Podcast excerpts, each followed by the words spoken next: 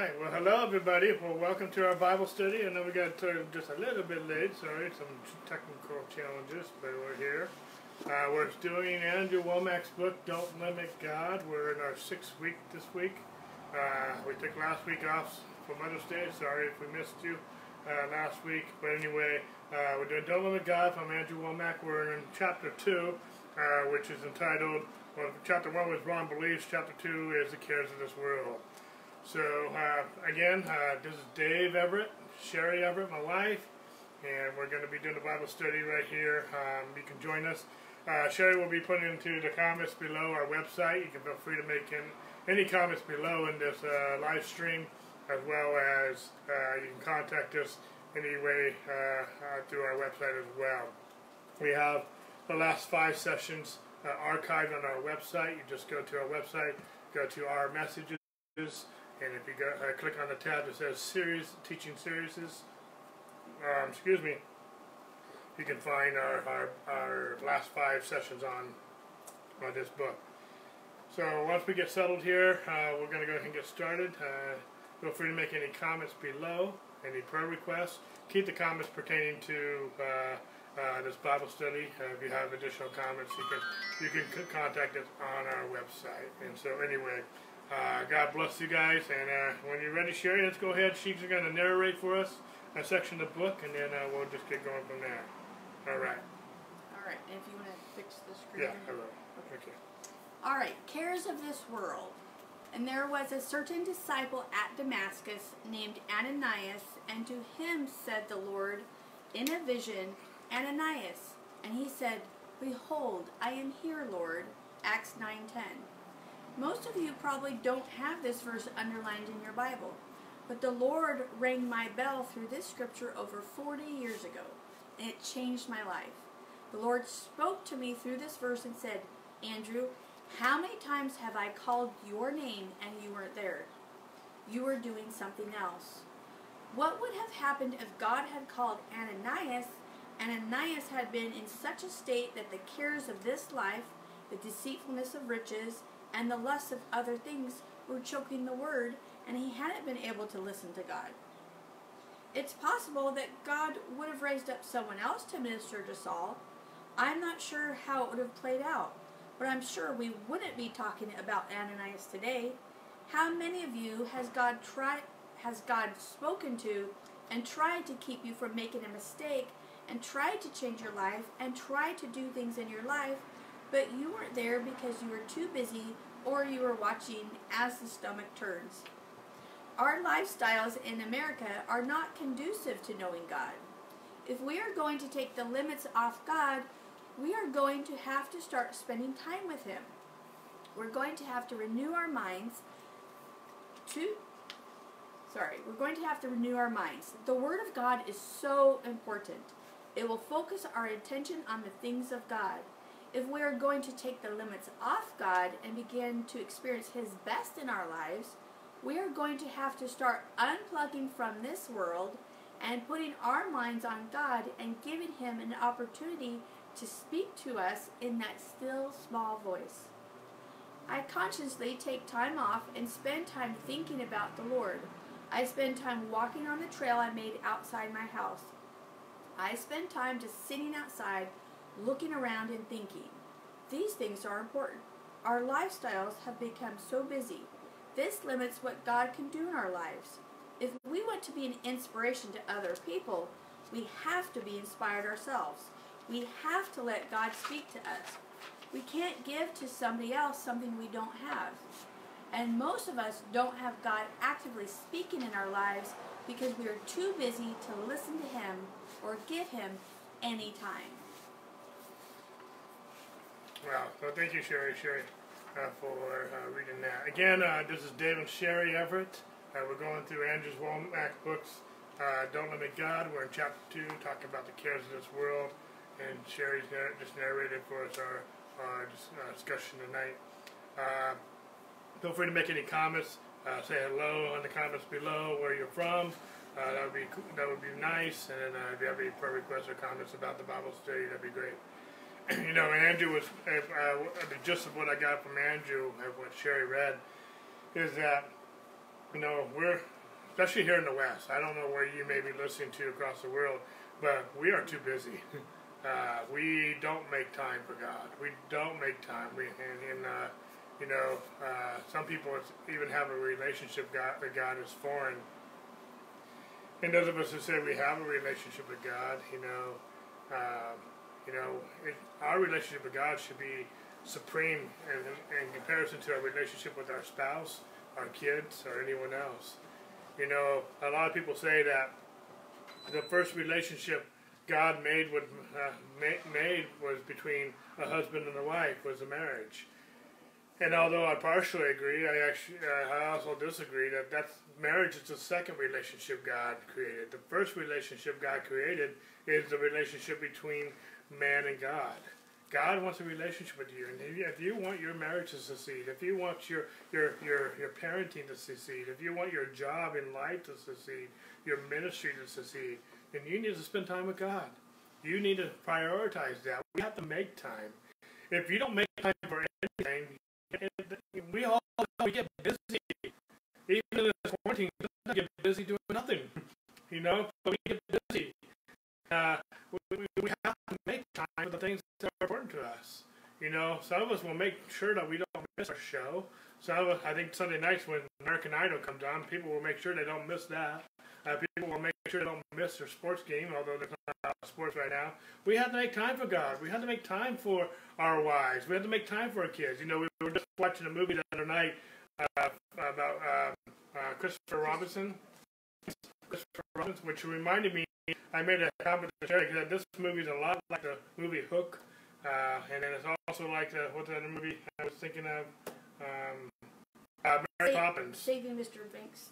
Saving Mr. Banks, but also uh, I saw it in Mary Poppins too with a father figure, and I'm not picking on fathers, uh, but uh, the father figure um, uh, was so busy he didn't have time for his kids. He didn't have time for life, and they all suffered and, uh, they had a very demanding job, each of the fathers, and different things. And, and so, in one, in one sense of the word, it, it was understandable they didn't have time for their family, but it was also very tragic. And so, you know, we can get so busy, even through this lockdown, even through this, uh, we don't have, we don't, where we don't spend time with God, and and that's what we need to make time with God. We need to prioritize that, and whether that's we come up with a schedule or whatever it might be, but you know, we have to come up with a schedule and where we need to we need to prioritize our time with God because our life depends on it. Yes. If we can't get uh, prioritize our time with God when things are slow, when things are easy, not that they're always easy, we're going to have an even harder time when things are busy, when things are scarce, and uh, you know we don't know the way that things are going to go in the world in the next year or, or a few months or even a few years, a decade from now, if the Lord should tarry. We need to make sure that we have a relationship with God. And, uh, and if we don't have a relationship with God and we don't prioritize, we are going to limit God. We're going to limit God in our lives. We're going to limit His influence in our life. We're going to limit His direction and, and the revelation that He wants to give to us. We're going to we're going to limit God in every area of our lives including our marriage, including our jobs, including our own finances, in every which way if we don't spend time with God. Because the cares of this world will choke out the seed, and we're going to be doing we're going to be doing this life on our own. We have to spend time with God. If I want God to to lead me in my finances, to lead me in my marriage, to lead me in my jobs and ministries, to lead me in my life and and and whatnot, I need to spend time with my Father. I need to spend time with my God. And so we have to prioritize our time with Him. And so, uh, you know, I, I, mean, in my marriage, if I don't prioritize my time in my marriage, it's going to suffer. In any relationship, any friendship, if you don't spend time together, the relationship will fade. The relationship will uh, dissolve. And, uh, you know, there's a, lot of people through the years, I never planned on the relationship dissolving, but because of space, because of time, because we just drifted, and now the relationship seems to be almost no more. And so I don't want that with God. God's got to be, I got to be in connecting with Him every day. And uh, Jesus did nothing without the Father. Who do we think we can do anything without Him? And so, anyway, anything you want to add? just a couple of things, and we're not saying TV and sports and, and hobbies are bad. We're not saying that at all. But there is a time and place for that, that just like a job cannot take precedence over time with family, and most of all, not with time with God. And the reason we, we brought it up as an example is uh, just, I mean, my own life. If I'm doing anything else um, to relax or to keep busy, but not time with God, I can feel it uh, emotionally, spiritually, physically, and you betcha Dave can because his wife will let the flesh come out and be cranky and things. Yeah.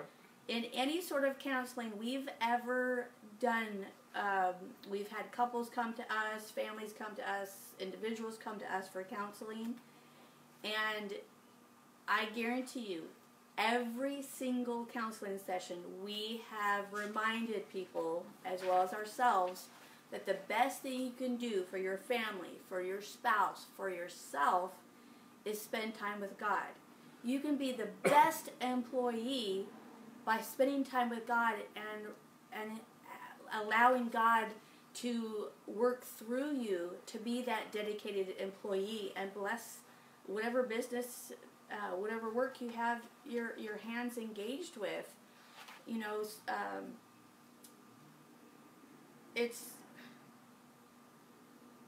it's it's like going through life without being able to take a sip of water. You're just dry and and dusty and parched. But you spend that time with God, and I guarantee you, 100%, that your life will go leaps and bounds if you have that time with God. You will be more at peace. Uh, the the cares of this world and the fears that get you down will um, just go away. You know, there's, there's a, an old song that says, "Turn your eyes upon Jesus, look full in His wonderful face, and the things of this world will grow strangely dim." And, and that's the truth. You know, we are to seek Him with with all our heart we will find him. We just spoke about that um, with someone today. You know, just that time with God. We can't uh, emphasize it enough. You want refreshing, you want peace, you want joy in your life. You spend that time with God, and you will be overflowing. Amen. Amen. Well, uh, let's go ahead and read some more, Sherry, if you can. Uh, the title of this section is God Has Chosen the Foolish Things you should want to know God more. There's no telling how much I've missed when God tried to speak to me, but I was too busy to hear what He was saying. However, I've also heard a lot because I've been available. There are many of you who are so talented that you depend only upon that talent and that you don't feel the need for God as much. You believe you can get things done on your own because you're motivated and talented. But I feel sorry for you it's a blessing not to have any great talent because it makes you dependent upon God. But God hath chosen the foolish things of the world to confound the wise, and God hath chosen the weak things of the world to confound the things that which are mighty. 1 Corinthians 1:27. God has not chosen the mighty, the rich, or the powerful. He has chosen the weak things of the world, the things that are despised it's not because God's against people with money, education, talent, or ability. It's just that when people have it all in the natural, they tend to think they can do anything themselves, everything themselves. So they don't depend on God. The people who make a difference are those who don't have a lot because they are turning to God in seeking Him. Therefore, He can speak to them. God still speaks to the mighty and the talented, but the vast majority of them don't listen because they aren't as dependent on Him. It's an asset to know that you need God. The way of man is not in himself. Jeremiah 10:23. You should spend a few days or a weekend fasting and praying and not be distracted by food or anything else and focus your attention on God and ask him, "Is this all you have for my life? What do you have for me? Am I really where I'm supposed to be? Am I on target or am I off course? If you gave God the total freedom and became still to let Him speak to you, many of you would be transformed. But most people do not give God that kind of time and stillness or listen to his voice that much. You need to do this on a regular basis. Proverbs 4:26 tells us to ponder the path of thy feet and let all thy ways be established. You need to think about the path you're on. You need to ponder it. You need to meditate on it and be still. If you do, your path will be established. I spend a lot of time pondering and thinking about what God has done in my life. I spend a lot of time remembering where I have come from and what God has spoken to me over the years. God has done so much for me. I constantly ponder and think about how God changed my life and how much He loves me. If you are going to remove the limits from God and see His will come to pass in your life, you have to commit yourself to seeking God with all of your heart. You need to be still and let Him speak to you. You need to get quiet before God and listen. You might be looking for something more profound than this, but until you start doing these things, there's no point on going on to the next step. We need to be focused on the Lord. We need to spend time with Him. If we don't do that, we will limit what He can do in our lives. God will not force us to do things. He will draw us and woo us and speak to us in a still small voice. But if we have too much noise around us all of the time, we won't hear His voice. Then we'll wonder why He isn't speaking to us. In John 10 27, Jesus said, My sheep hear my voice. He didn't say, My sheep can hear my voice. God is speaking to us every minute of every day. Every time we have a choice to make, God is giving us directions. If we're not hearing His voice, it's because we are dull of hearing, not because He is not speaking to us. We are drowning out His voice with other things.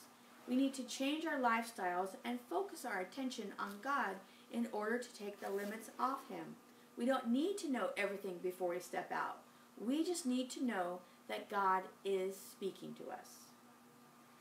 All right. Well, thank you, Sherry. There's a lot here uh, that I can pick you back on, but uh, uh, you know, it kind of almost mirrors a lot what I was trying to teach on this morning about we need to seek God. We need to have a relationship with God, and I I feel like in many times a broken record with all this, but it's just so so essential. It's so so so true. Uh, you know, this this life called Christianity is, in one sense, it's not automatic. You have to pursue God. You have to seek God. You have to walk with God. You have to abide in Him. Uh, God will do all the work in and through you, but you have to have a relationship with Him. Uh, you have to prioritize with that. God, there's so much God wants to speak to us. There's so much that God wants to do. And there's things that Andrew said in here that if we will prioritize, and I'm just going to put in my own words, if we will prioritize having a relationship with God and listening to Him, speaking to Him, praying to Him, God will speak things to us that will transform our lives. He can tell us how to budget our money. He can tell us how to manage our time. You know, there's times in school where I used to pray in the Holy Spirit to get the answers on the test, and I got them. you know, I mean, we can, God knows everything. I didn't cheat. I, I just depended on God like I'm going to depend on Him in my life. You know, He knows the answers.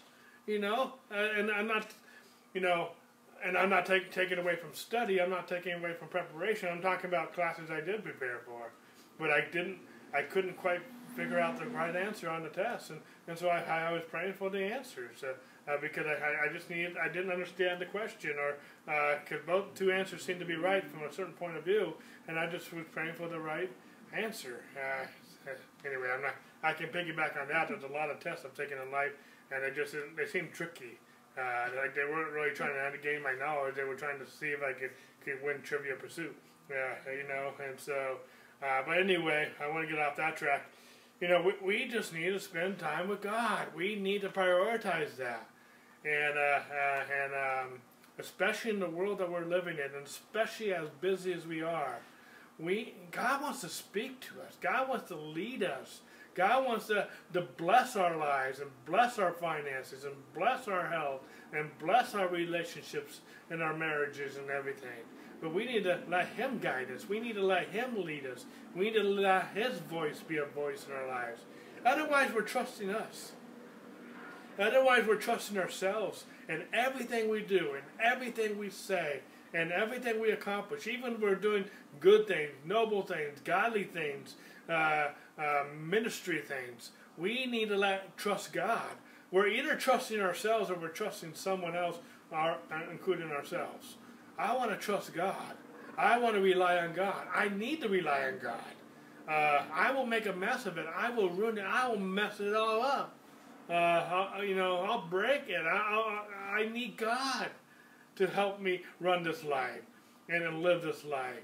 Uh, you know, even in this quarantine season, I need to tell God, show me what to do uh, and different things. And uh, we need God in our lives. We need to trust and we need to rely on Him. Trusting God is not just saying the words, I trust you. You can tell someone you trust them all day long, but are you? Are you relying on them? Are you? De- and he, Andrew was using the words, "Are we dependent on Him?" I'm putting it in my own words. Are we dependent on God in every area of our lives? Are we dependent on ourselves? Are we trusting ourselves for the wisdom? Are we trusting ourselves that, that, that are we even trusting ourselves that we're doing what God told us to do? There's, there's, there's a couple different scriptures, but one in particular in, in uh, Proverbs chapter 3, verse 7, don't be wise in your own eyes. You know, we can even doing good things, we can even do ministry things, and yet it wasn't something God told us to do. We can, we decided to do it. I want to do what God called me to do. You know, he talks about talents and different things, and sometimes we depend, we choose what we want to do because that's our talent, and that may very well be so. What we're supposed to do is is what we're supposed to be doing, following the desires of our heart. Nothing wrong with that. But I also want to do what God calls me to do. And sometimes God can call me to do something that I don't have the talent. I don't have the ability where I have to depend on God. I have to trust God. And sometimes that is what God's called me to do. God called Moses to do something that he said he wasn't capable of doing, uh, speaking in public speaking and all this. You know, whether Moses was just exaggerating, being a being a crybaby about it, or whether he generally didn't have the talent of, of public speaking. And, uh, but uh, he had to depend on God. And, and even if we are doing something that is our talent, something that is our desire, doing the job that we do love, we need to depend on God. Uh, we need to depend on God for the strength, for the ability, for the integrity. Uh, you know, if we're trusting ourselves, you know, None of us is an island to ourselves. We, can, we don't trust ourselves. Jeremiah 17 says, Curses the man who trusts flesh for his strength. He will be like a shrub in the wilderness, but blessed be the man whose trust is the Lord, whose trust is the Lord. For he will be like a, a tree planted by the waters, and when the heat comes, his leaves will always be green in the year of drought. I'm paraphrasing some of this, but I want to be a blessed man, not a cursed man. A blessed man trusts God. His trust depends on God. It is relying on God, even if it's something you know how to do, or and especially things you don't know how to do. Just because you don't know how to do it, just because you don't even have the resources to do it, doesn't mean that God hasn't called you to do it. Trust God. Rely on God. Uh, hear God. And if God's called you to do it, then He will come through, but you have to rely on Him. Don't rely on yourselves. Don't rely. I mean, there's a there's a there's a portion, yes, where we are trusting our spouse, we're trusting one another to a certain level, but our ultimate trust is from God. We will follow you as you follow Christ. I'll follow my wife as she follows Christ. I'll follow my, a pastor as he follows Christ. I'm not trusting man. I'm trusting God in man. God, if you're born again, you're not just man. You're born again. You're born of God and I can trust God in you. And uh, uh, hopefully, I'm making sense. Uh, you know, but the title of this section, God has chosen the, the foolish things. God doesn't necessarily trust. God doesn't always choose the brightest crayon in, in, the, in, in the box or the, the sharpest knife in the drawer. You know, there's things that God's called me to do. I'm like, Lord, you, you I think you missed it. I mean, not, why are you picking me? I remember I had one teacher in high school, and she said, I see you as a leader someday. And I'm like, with all due respect, I think you got the wrong number. You know, uh, I don't see that. You know, I felt like I was more of an introvert than an extrovert, and I didn't see myself as a leader. I go, if I'm going to be a leader, I need followers, and no one's following me. And and uh, I go, I don't even know if I want to follow myself. Um, but uh, you know, uh, anyway, I don't know where I'm going with all that. You know, God doesn't choose always the brightest crayons in the box but you are special. God had never made junk. God thought you were special enough to die for you. God thought you were special enough to, to, to give his life. He died for you so he could have a relationship with you, so he can guide you and lead you, so you can live this life, an abundant life, an everlasting life, a life. I'm not saying it's always going to be a bed of roses. Jesus said, of "Many, you know, in this world you'll have many troubles, but be of good cheer. I have overcome the world." We can trust God. We can rely on God. We can go through the darkest storm of our life, the darkest trial of our life, and we trust God. We can come out with flying colors. Why? Because we're relying, we're dependent on God. We limit God when we take the reins and do ourselves. You know, I heard a, um, a message from Jeremy Pearsons a few years ago from an Andrew Wommack conference in, in Phoenix. And Jeremy said, you know, whenever we tell God, I got this, I can do this, that's pride. When we say we got it and we take the reins and we say I got this, that's pride. No, humility says, Lord, I need you. I need your help. I need your insight. I need your wisdom. I need your strength. That's that that's that's humility. God says he resists the proud and gives grace to the humble. Uh, humility says, Lord, I need you to help. I need your help to live a holy life. I need your help to live an obedient life. I need your, your help to have a good marriage. I need your help in parenting. I need your help in my finances. I need your help in my responsibilities and, and whatever it might be. I need your, I want to be dependent on God. And, you know, it says in Philippians chapter 2, verses 13 14, for work out your own salvation with fear and trembling. A lot of people put a period where where the, the Bible or Paul puts a semicolon or a comma, depending on which translation. It says, "Work out your own salvation with fear and trembling, for it is God who is at work in you, the will and do of His good pleasure." We have a part to play. We have to yield. We have to trust God. We have to be obedient. But it's Christ in us, it's God in us that is enabling us to be obedient. You can't be obedient without God's help. We, we can't do nothing with God's help. We need His help to live this life, to live a holy life, to live a noble life, to be, be uh, to have a good marriage. We need God's help in every area of our lives, but we have to depend on Him. We have to trust Him. Yes, we have to cooperate with Him, absolutely. Uh, God didn't make us puppets. God's not going to do it for us. We have to cooperate. We have a part to play, absolutely. But I'm not trusting me. I'm not trusting man. I'm not trusting me. I will fail every time, but He is faithful, faithful, faithful, faithful. And I have the Spirit of God that can help me to live a holy life. I even I need His help in this life, and so we limit God when we try to do it. God resists the proud and gives grace to the humble. You know, um, we we just need to trust God. Anyway, uh, you have anything to share? Just just to piggyback, um, I know Dave referred to uh, Jeremiah 17, um, he basically did verses 5 through 8. But I just wanted to piggyback on that. When we do tr- trust God, we flourish. Amen. It, it's not just we trust God because He's our crutch, and oh man, I praise God every day that He's my crutch because I can't do it in this world on my own. But it, it specifically says Blessed is the man who trusts in the Lord and whose hope is the Lord. For he shall be like a tree planted by the waters, which spreads out its roots by the river, and will not fear when heat comes. But its leaf will be green. It will not be anxious in the year of drought, nor will it cease from yielding fruit. I want to yield fruit. I want to yield God fruit. I want to be like that tree by that, that river, spreading out its roots and flourishing. And we can do that no matter what, what your calling is, no matter what your vocation is, no matter where you are in life, anywhere. If you put your trust in God, you will flourish and you will be used. You know, Dave's brought out the example of uh, Billy Graham more than once. And maybe just me being a woman, but I think about his mom.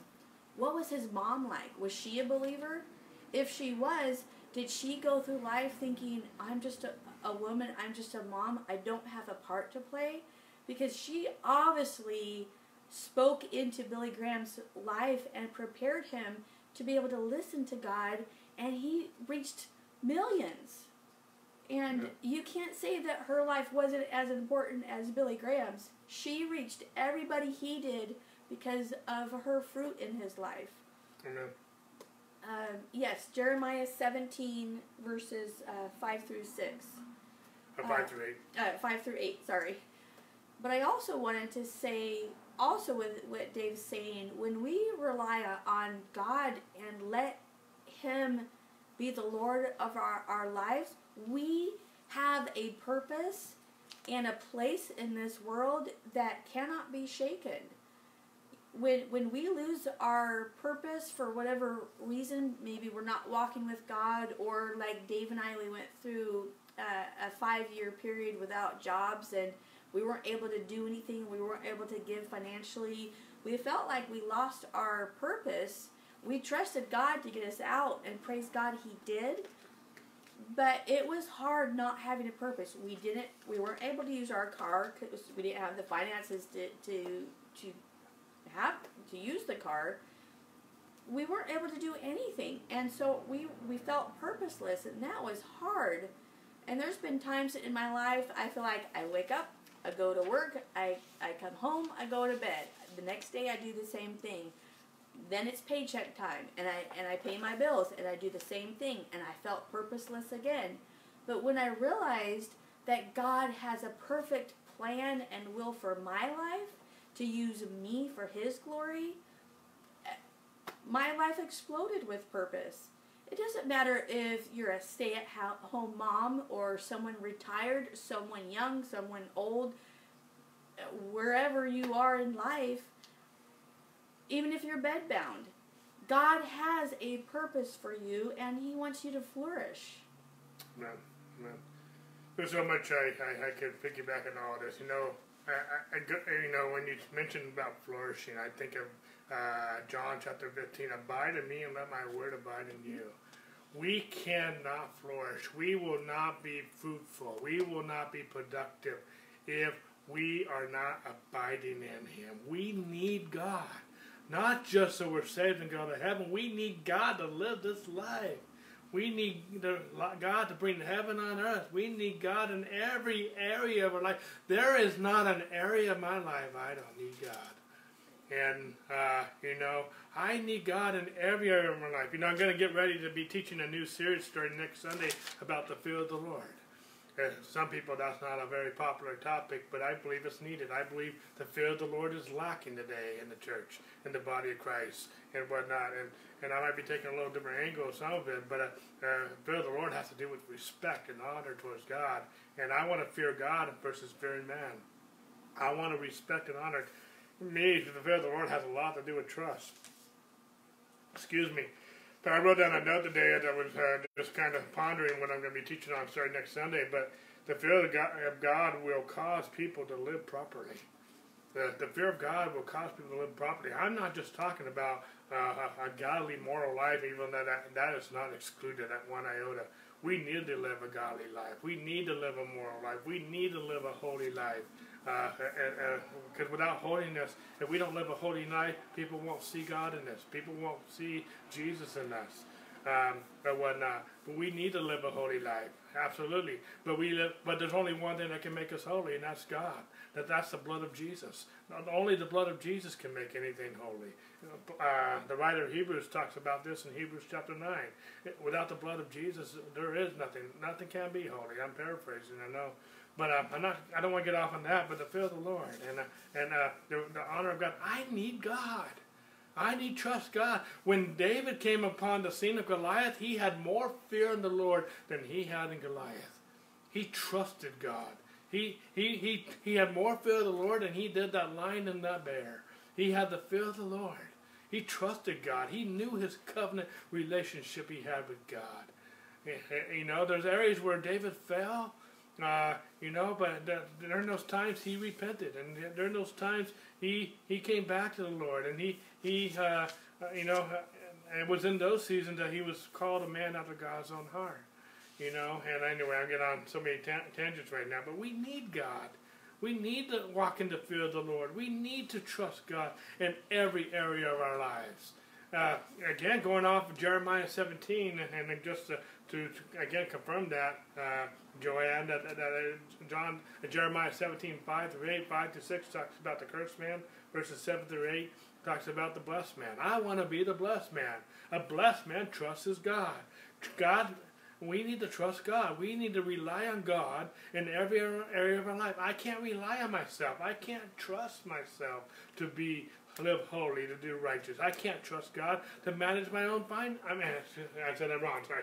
I can't trust myself to manage my own finances. I need to trust God to be a good steward of my finances. I need to trust God to be a good husband. Those of you who are fathers, uh, be a good father, good spouse, good good parent.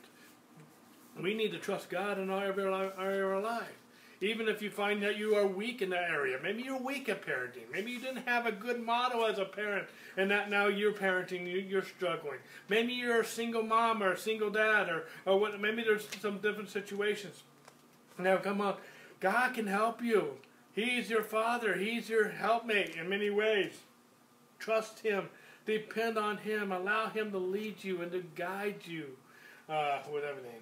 And, and just to to go again back on on what Dave commented on earlier, you know, we all know that Jesus is the Son of God and He is Lord, but He is the best example of He walked with God. He took time every day. He set aside time, even if it was all night, to seek the Father. And then He turned around and did whatever He saw the Father do, whatever He saw the Father say he was then able to do his purpose in life. He was able to minister to people, have compassion on people, speak into people's lives, but all because he had that relationship with the Father. And then in John 17, uh, which we call Jesus' prayer, he prays that for us, that we would have that relationship with God, that we would have that oneness with the Father. And I mean, if Jesus thinks it's important enough to pray that for us, I, I would listen. I would listen very much because, you know, when we listen to the Father, you know, all this is a odd way of saying it, and I, I hope you understand because this is just how my mind went. But basically, all bets are off. When you listen to the Father, you can move mountains, you can climb mountains, you can jump over mountains, you can cast them into the sea. I mean, God has so much for us and he wants to. He's such a good, good father and so faithful.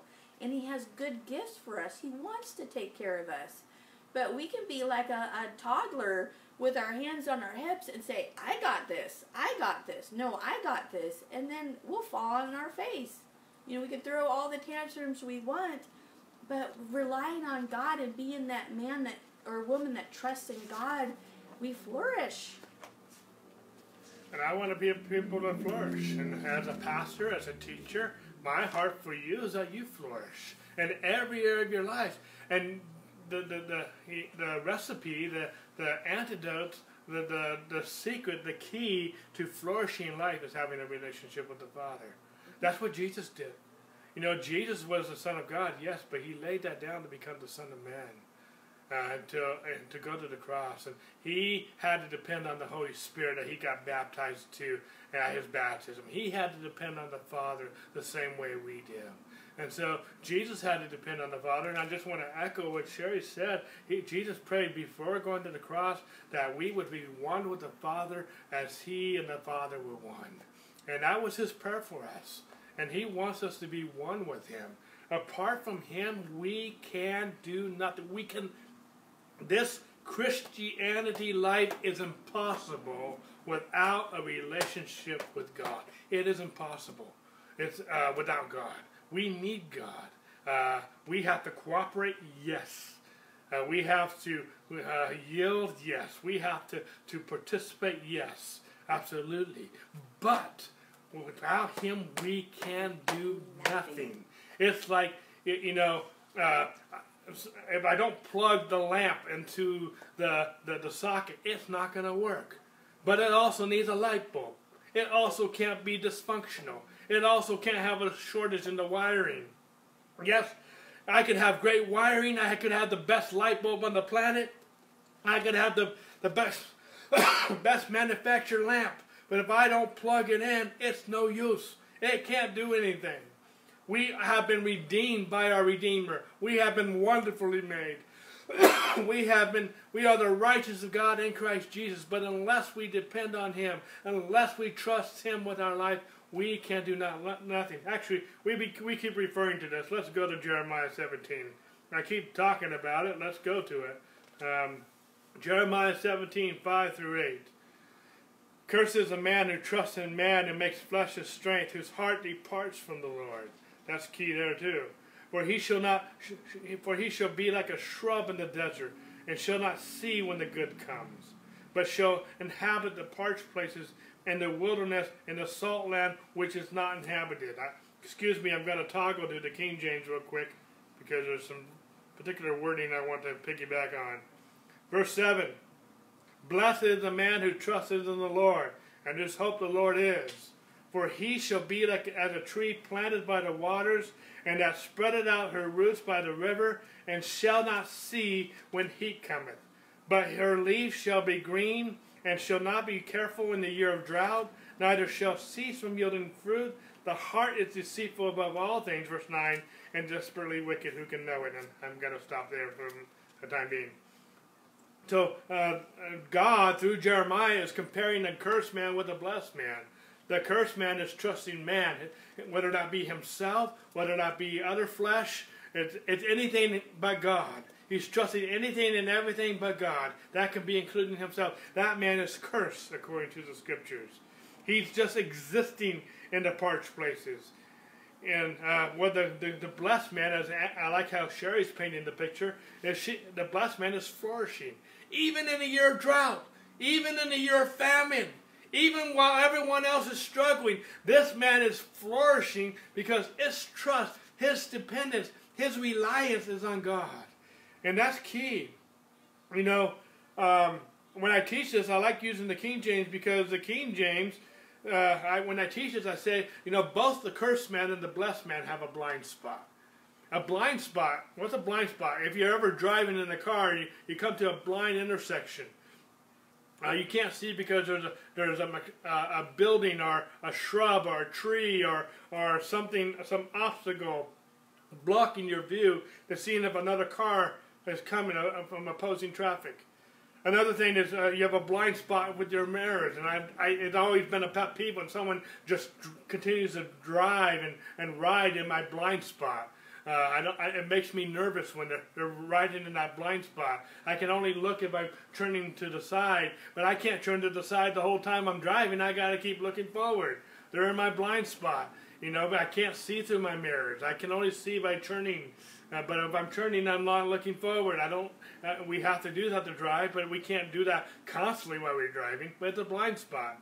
But uh, here in, in Jeremiah, uh, in the King James version, in verse 6 it says that the good the, the cursed man doesn't see the good when it comes. The good is coming to the cursed man and the blessed man, but the, the cursed man doesn't see the good when it comes. Why? Because he's not focused on the Lord. His heart has departed from the Lord. The good is coming to him just as well as it's coming to the blessed man, but he's not focused on it. He's not he doesn't see it. The, the, the, the, blessed man also has a blind spot. Verse 8 in the King James says, And he shall not see, it's midway in the verse, in the middle of the verse it says, He shall not see when the heat cometh.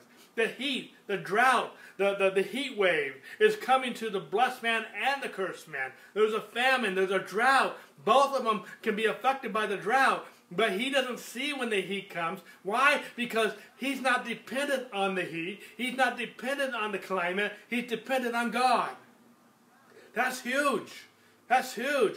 We're in we're in a crisis in our world with this coronavirus. Some people are on furlough. Some people have lost their jobs. Some people have diseases. Some people there's other things going on. Some people in in, in, the, in these end times things are going to even get worse. Paul prophesied it. Jesus prophesied it. Peter, James, uh, all, all these apostles prophesied that in the end times, perilous times were going to come. But we have to trust God. We have to keep our eyes on Jesus. We have to focus on Jesus because He is the author and the finisher of our faith. We, we can't have faith. We can't trust God. He's the author of it, but He's also the finisher of it. We have to trust God. And, and the, blessed man doesn't see the heat when it's come. He's not focused on the climate. He's not focused on the drought. He, I don't feel like he's, he's not doing his part, but his trust is God. He's spreading out his roots by the river, the Spirit of God, the nature of God, the presence of God. And, and her leaves is always green, even in the year of drought. He doesn't, he's not even careful in the year of drought. I'm not saying he's being slothful. I'm not saying he's not being uh, uh, wise.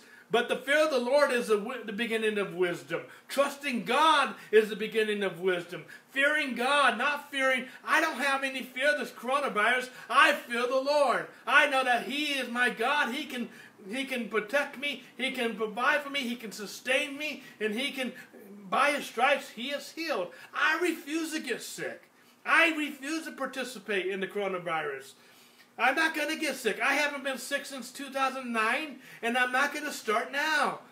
Christ has paid for my healing. I believe I can walk in divine health because He is my healer and He is my righteousness. But even if I do get sick, even if I did get something, I'm going to rebuke it and I'm going to come against it in the name of Jesus because by His stripes I am healed uh, my finances. God is my God shall supply all my needs according to his riches and glory in Christ Jesus. He is my provider. But as I talk about healing, as I talk about provision, I'm not seeking the healing, I'm seeking the healer. I'm not seeking the provision, I'm seeking the provider. I'm not seeking the wisdom, I'm seeking the God of all wisdom. I'm not seeking salvation per se, I'm seeking the Savior. He's, a, he's, the, he's the jewel. He's my cornerstone. He's my life. I'm dependent on Him, not me. And I, you know, we have ministered to so many people. They get their healing, they get their provision, they get their prayer answered, and then we never see them again. You know, there's so many people that are pursuing after things, they're pursuing after their needs, and but they're not pursuing after God. We need God. We need a relationship with God. Not so we can just receive a healing, not just so we can receive a miracle, and we all need we all need those from time to time, but so we can walk in divine health, so we can walk in divine blessing, so that we can be a blessing. We're blessed to be a blessing. I want to be, I can't, I'm limited in how I can bless you if I'm sick all the time. I'm limited how I can bless you if I'm poor all the time. I'm limited if I'm to bless you if I'm focused on me and my needs all the time. If I'm, but if I'm blessed, I can be a blessing to you. I limit God when I'm trusting me, when I'm focused on the storm, when I'm focused on the coronavirus, when I focus on what's going on in the world. I'm not saying we need to be totally ignorant, but I'm not dominated. I don't. I'm not consumed with the, the things going on in the world. I I pay attention once in a while, and I try to balance that, and I try to actually be honest with you. I pay very little attention to what's going on in the world. I get the headlines, I know uh, the gist of what's going on, but I'm going to focus my attention on God. I'm going to focus my attention on my Savior, on my Father, and He's going to lead me in what direction I need to do. He's going to direct, direct me what I need to do. I'm not going to focus on the heat. I'm not going to focus on the wickedness that's in this world. I'm going to focus on the God of my salvation. I'm not going to be ignorant of these things, and I'm going to go and I'm going to do what God calls me to do because I'm dependent on Him. Even if it means my life, so be it. I will do what God calls me to do because I'm not living my life for myself. I'm living my life for Him. And uh, and he can and just like he protected Shadrach, Meshach, and Abednego, just like he protected Daniel. But he, and they said, if God God can protect us, but even if He doesn't, we're not going to bow down. I'm going if I'm going to die, I'm going to die trusting God. But I, I, I don't believe I'm going to die. I believe I'm going to trust God. I'm not going to be doing something foolish. I'm not going to try to do something disrespectful, like with the coronavirus, a mask, and social distancing. I'm not talking about that. I'm just not. I'm not afraid of this disease. I have a fear of the Lord. I, I, I reverence Him. I honor Him. I trust Him. Well, I hopefully I'm making sense tonight. I don't even know how I got off on all this. But uh, anyway, I just want to trust Him so I can flourish. So I can cease. I, I shall not cease from yielding fruit. I want there to be fruit in my life the fruit of the Spirit love, joy, peace, goodness, kindness. I want kindness to come out of my life in the good and in the bad seasons. I want goodness to come out of my life in the good and bad seasons. I want joy to come out of my life in the good and bad seasons. I, no matter what the season's like, no matter what the climate's like, I want self control, temperance, faithfulness. I want all the fruit of the Spirit, all the fruit of God, all the nature of God to be evident in my life, not just when I'm feeling good, not just when everything's going smooth, but even in the, the hard times. I and I can't do that if I'm not trusting God. But He says He will keep in perfect peace he who's trusting Him, because he, uh, he whose mind, stays mind is stayed upon Him because he trusts in Him. I need to keep my mind stayed on Him.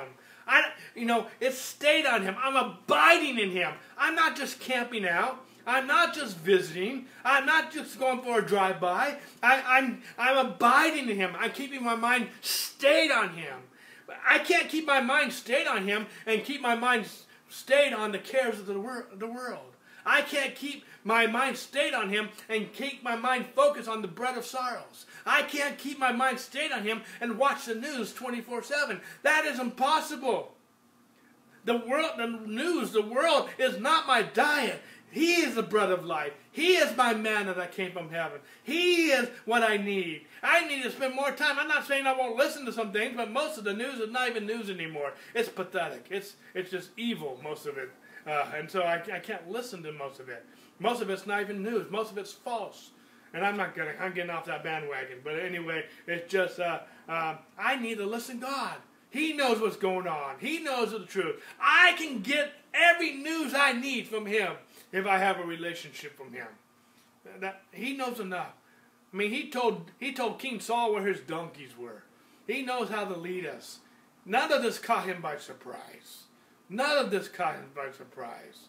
And, and anyway, I don't have to limit God, even in this season of quarantine, even in all this. I can trust God. I can. He's faithful, faithful, faithful, faithful, faithful. And I, and as much as I want to be, I know I have not been faithful every time. I know there's many people I love, my family, my parents, my enemy, but not everyone has been faithful. And I, that's not a put down. It's just I, I have to trust God. In comparison to God, God's been faithful, and we have been faithless. And I'm, hopefully I'm painting the right picture. I'm not. Uh, I have awesome parents. I have an awesome wife. They're the most faithful people I know. But at the same point in time, man will fail us. People we love will fail us from time to time. Uh, I have failed people miserably at times, even though that was never my intention. Uh, you know, I, I, we, people will fail us, but God will never fail us. We'll fail ourselves. How many of you have had an argument? How many of you have been ever been disappointed in yourself? And you kicked yourselves in the pants over and over again because something you did or didn't do. We'll fail ourselves, but God will never fail us. And even if we made a mess, God can restore. He can rebuild the ruins. And, and when I read the Word of God, He always restores double. He always restores double. He says in Isaiah 61, instead of shame, you shall have double honor. God restores, and He when He restores, He restores double. I don't care how much of a mess you made. God restores double. We have an awesome God, but we have to trust Him. We have to rely on Him. And in that trusting Him, yes, we obey Him, but in that, if, if I obey Him trusting myself, what did I really gain? I have to obey Him trusting Him in me. For I am crucified with Christ. It's no longer I who live, but, but the life I live, I live by the faith of God and the love of God loved me and gave himself for me. I think I chopped it up a little bit. But I have to realize that the life I live, I live by the faith of God. I live by God, Christ in me. But if I'm being obedient, if I'm doing anything, I, I can't do it trusting me. That's wrong. I obey God, trusting Him in me to help me do it. Uh, and there's so much I can elaborate on that. Uh, go ahead. I, I feel like I gotta be quiet for a minute. I don't know. Uh, the verse about restoring double was um, Isaiah 61. Um, I'll have to, uh, to, find the exact verses and I'll type it in. But but that was the verse that, that Dave was was referring to. Uh, but, but I, I don't know if I have anything else. Uh, I was going to speak on peace, but Dave spoke on peace, so that was obviously from the Holy Spirit. So um, yeah, I'll just I'll just say Amen. so, when we finish the chapter, we could start the next one, or we could, uh, anything else you have to share. Uh, uh, I know there's been a lot of comments. I just haven't been able to pay attention to all of it. I just got on the roll there, and I, I'm not trying to uh, ignore anybody. I will make sure I listen to and read them all. But, I, uh, I, there's at least one question, um, Okay. but so you'll have to go back, uh, Okay. obviously, and listen to that. Um, yeah, I'll just piggyback. I think on the the peace that Dave spoke about because that was resounding in me. As much as we've talked about purpose, as much as we've talked about um, abiding in the Lord, and in Jeremiah 17, that that that that tree spreading out its roots, you know, there's something about trees that even in the drought, their roots go down so deep that they will still find water and be able to flourish. And you know, when we have our trust in the Lord, we will have that that that flourishing, that that greenness, that bearing fruit.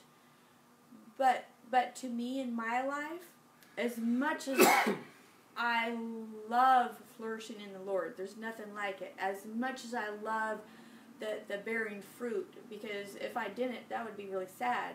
But the main thing that is the best ever of trusting the Lord and having that relationship is that peace. You know, it, it talks about that tree in Jeremiah 17 that does not fear when when heat comes and it won't be anxious in the year of drought. You know, when I'm putting um, my trust in the Lord and seeking Him first, and that verse that Dave quoted about my mind being stayed on the Lord, it doesn't matter what my outside circumstances or the world um, ha- has to say about anything. When I have my roots planted in the Lord, when I'm abiding in the vine, that peace passes all understanding. That that peace triumphs over the fear and the anxiousness and anything that comes our way. And there's nothing like the peace of God. And I just encourage you if, if you're feeling anxious, if you're dealing in, in fear, if if there's anything going on, and you know, we're all going through something. There's some things that we know people are going through that are just horrid. But the peace of God is sustaining people through all this. You know, in the natural, you might say, I don't know how to deal with this. I don't know how I'm going to get through this. But when you're like that tree planted by the water and trusting in God, that, that peace of God gets you through and you're not. Um, you're not focusing on the storm and on, on the waves. You're you're flourishing in God, and He will make a way in the wilderness for you. He will make a way out of whatever it is. There's another verse that talks about even through the fire or the flood that that God gets us through that, and I'll look that up so we can put that in there for you as well.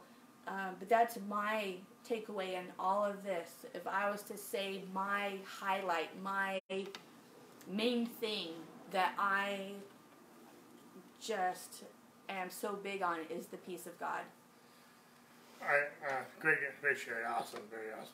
Um, I did see one question here. I don't know if there's more, but uh, oneness with God. Wow, so so humbling. Do you think we are afraid of this concept because we depend on ourselves so much?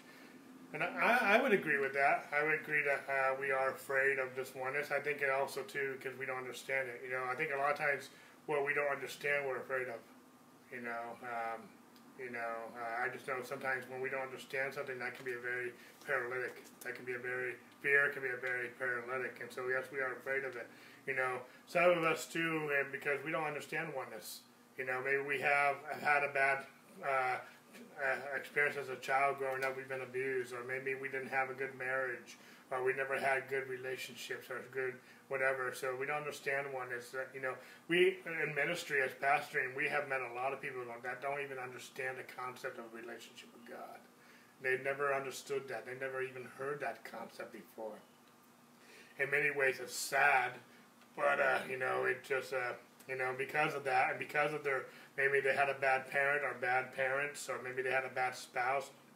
We know some people who've been abused by parents and spouses both. You know, a relationship with anybody is actually fearful. Uh, and so, yes, I think I think so, and and yes, and I think there's a second part of that question because we depend on ourselves so much. Yes, and so like you know, uh, we depend on ourselves so much, and there's a lot of reasons why we even do that. Because I think sometimes we have a fear of trusting anybody. You know, uh, I'll, I'll just share a little bit too of us. You know, and I'm not going to go specifics right now, but we had had some issues in the in the past. Sherry and I of trusting some other people. We've had people betray us. We've had people slander us. We had people do some very mean, mean, mean things to us. And because of that, we had a hard time trusting people. We had a hard time trusting others even even people that we didn't think that would ever do anything wrong to us. Uh, sometimes we've had a trust issue, and we've had to guard our hearts against that. And uh, sometimes it, it, even affected us trusting one another and trusting uh, other family and friends and trusting, uh, uh, sometimes even trusting God because we were hurt so much by other people. And so, uh, but God had to heal that. God had to restore that. And, uh, and so, yes, I, you know, oneness with God, I think, you know, that, that is a, a concept we don't hear a lot but we are, are one with Him as He is with us. He's in us. Uh, it, says in Ephesians chapter 5, verse 30, we're one flesh with Him. You know, um, uh, Paul is talking about in uh, Ephesians chapter 5, he, he makes a comment, I'm not talking about marriage, I'm talking about Christ and His church, that we would be one with Him just as a spouse, uh, a husband and a wife are to be one. And he says he's not even talking about marriage, he's talking about the church in Christ and His church. We're supposed to be one with Him. And in, in that passage, when Paul's talking about marriage, he's talking about, about this. He's talking about how he, our groom, Christ, has sanctified and cleansed us and presented us to himself. He did the work. We have to participate, but he did the cleansing. He did the sanctifying. He did the work. But we have to trust what he did, and we have to now walk in what he done. Um, but we have to we have to have this oneness with God. And uh, anyway, there's it's such a deep concept of oneness with God. It's very humbling. But you know what? That's the safest place you can ever be. That is the only place you're really going to ever flourish is having oneness with God. Uh, outside of oneness with God, you're going to be doing everything on your own strength and your own wisdom and your own capability, and we will we just we'll come short but he won't. you know, I mean, it's it's like you know me compared to Michael Jordan. I just can't. Re- I I I try to hit, reach and jump and get that hoop, and I can't do it. I can come short. I'm. I mean. I'm sad compared to Michael Jordan and, and jumping to shoot to make a slam dunk on a, in a basketball. I just can't do it. And maybe that's a bad example because some of us know in sports, maybe some of you don't even know who Michael Jordan is. You know, but I just, you know, there's some things I just, I, I, I can't come in comparison to, uh, but he can. And I'm not alone. He didn't leave us as orphans. He gave us His Holy Spirit. He, we have of His fullness we have received in grace for grace. He, we are full with the fullness of God. Uh, God, uh, the same power to raise Christ from the dead is on the alive and inside of us and we can be one with this one, this awesome, merciful, powerful, saving, all creating, all sufficient God. He is able to do exceedingly abundantly more than he ever. You know, go, go with me real quick, and we're kind of wrapping this up here pretty soon. But go with me to Ephesians chapter three. Ephesians chapter three.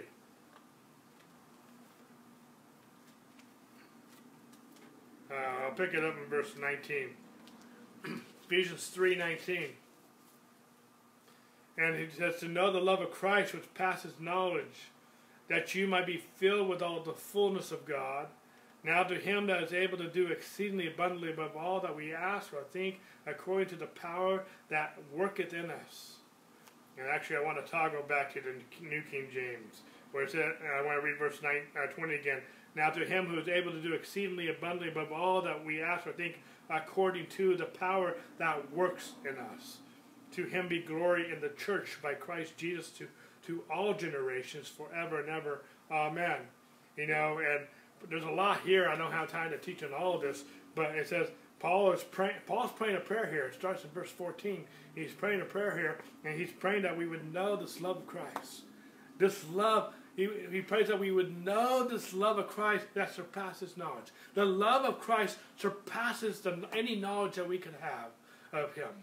It's, it surpasses. I mean, the more you try, you think you know how much God loves you, the more you don't even know it yet. But praise God for what you do know. Don't don't don't get don't get all disgruntled about what you don't know. Praise God for what you do know. And but the the, the no, he prays that we would know that we would and this word know it's gnosko, and uh, it's the same word that that uh, uh, um, Mary used when it says, "How can this be since I have never known a man?" It's talking about intimacy.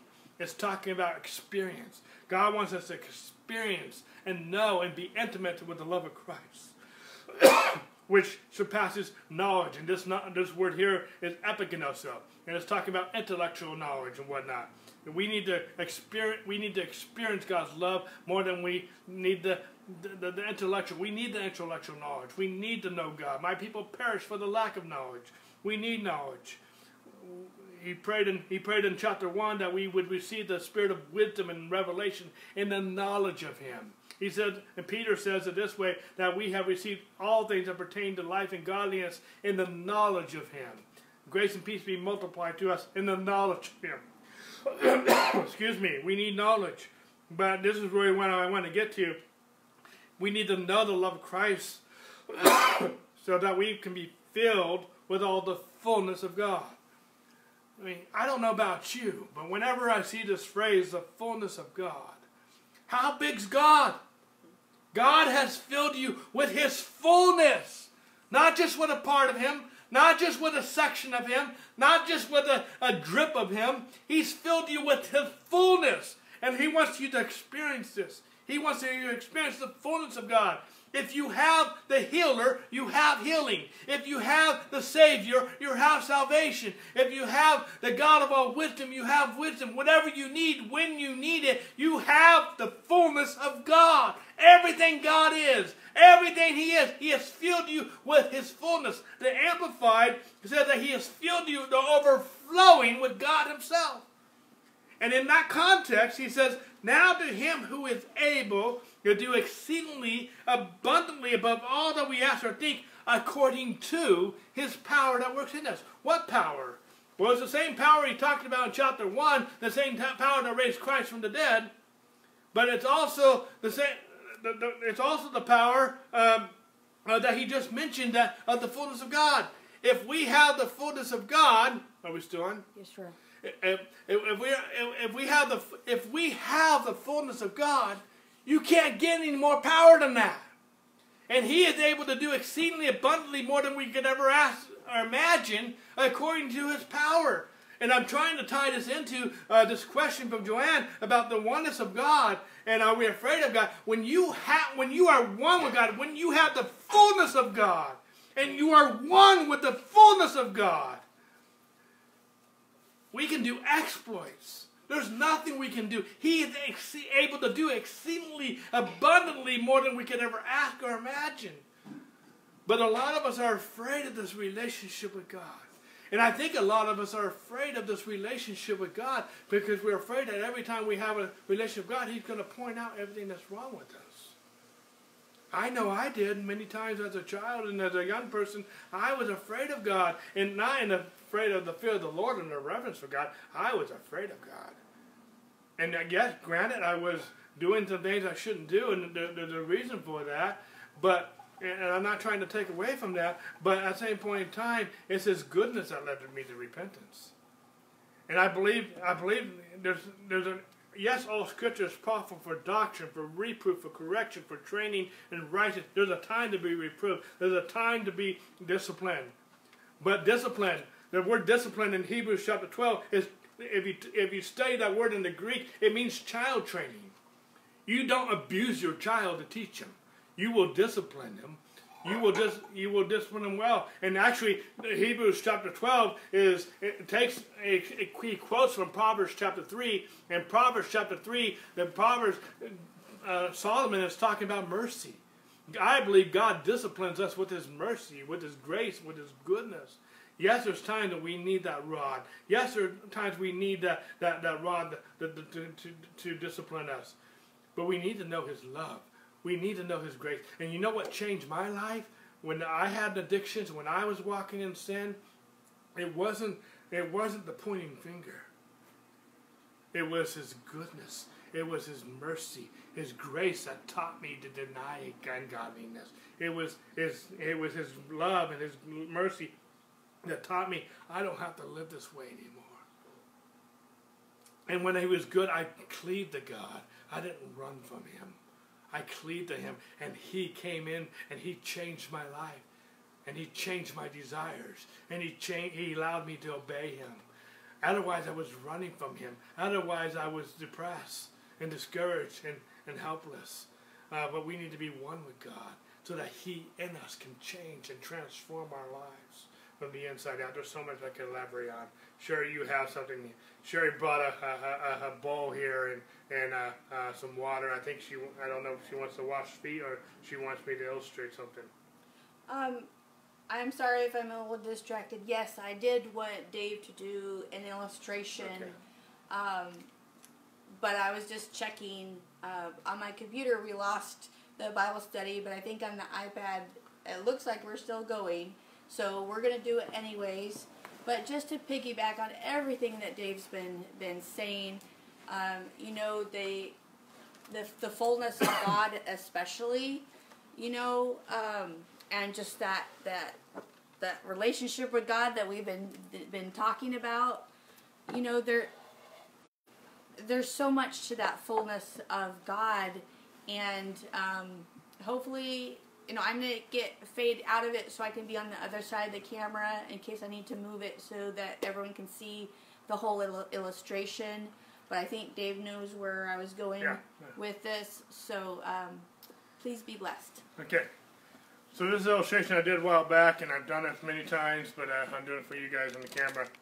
So, uh, so hopefully you can understand my illustration. This bowl represents my circle of influence, whatever that might be, my church, my family, uh, people who know me, my, the world I live in.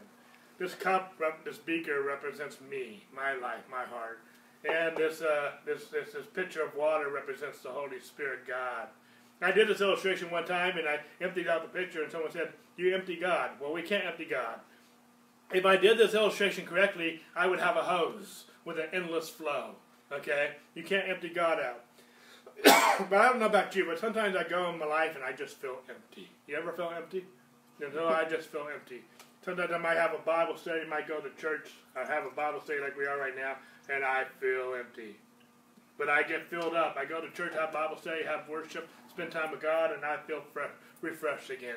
But then I go throughout the week. Tomorrow's Monday. We start going about the week, and we spend time with family and friends, and we just do the, the cares of this world. And before we know, we're and we're trying to bless people. We're trying to minister to people out of the over out what God poured into us on Sunday or whatever in our Bible study. But before the day's over, we just feel empty again. We just feel drained. And I, and God taught me this. He says, I don't want you just to get filled up on Sunday from Bible study to Bible study. Praise God for that. But he says, I want you to park underneath the faucet of my presence. And that, instead, he says, instead of you feeling emptied and drained, emptied and drained, drained, I want you to, to park underneath my presence. And as I pour my spirit, my word in, in you, you will feel my presence. And out of the overflow, I will flow in you and through you and bless the world around you. Where not only you are getting filled, but people around you, and you are constantly being filled because you are constantly abiding in my presence. You are constantly abiding in my oneness. You are constantly abiding in me, and I in you is flowing into you, and all the other impurities in your life, all the wrong stuff, all the depression, all the sin is being washed out by the washing of my word and washing of my presence, walking my spirit, and you you won't fulfill the lust of your flesh, and you will be continually filled because I'm going to continue to fill you. But out of the overflow in you and through you, I'm going to minister to your world. That make hopefully that makes sense. And that's the picture we need to do. We need to park under his presence. We're busy. I get that. And as we get back to work, we're going to get busier again. But we can still keep our mind stayed on him. But we need, there's something Andrew said in this Bible study on Don't Limit God. We need, some of us need to change our lifestyle. We need to change our lifestyle and practice the presence of God. We need to spend time with God. And we need to park our, our minds and our hearts underneath His presence. We need to guard our hearts with all diligence because out of it flows the issues of life. So hopefully this has blessed you tonight. Excuse me, I'm coughing because I've been speaking so much. You know, I ran, I, I ran dry my own water cup, okay? Uh, but anyway, God bless you guys. I hope i get back to some of these comments as soon as I can. And uh, God bless you guys. Have a great week. We love you. We bless you. And uh, we'll talk to you soon. All right. Bye bye.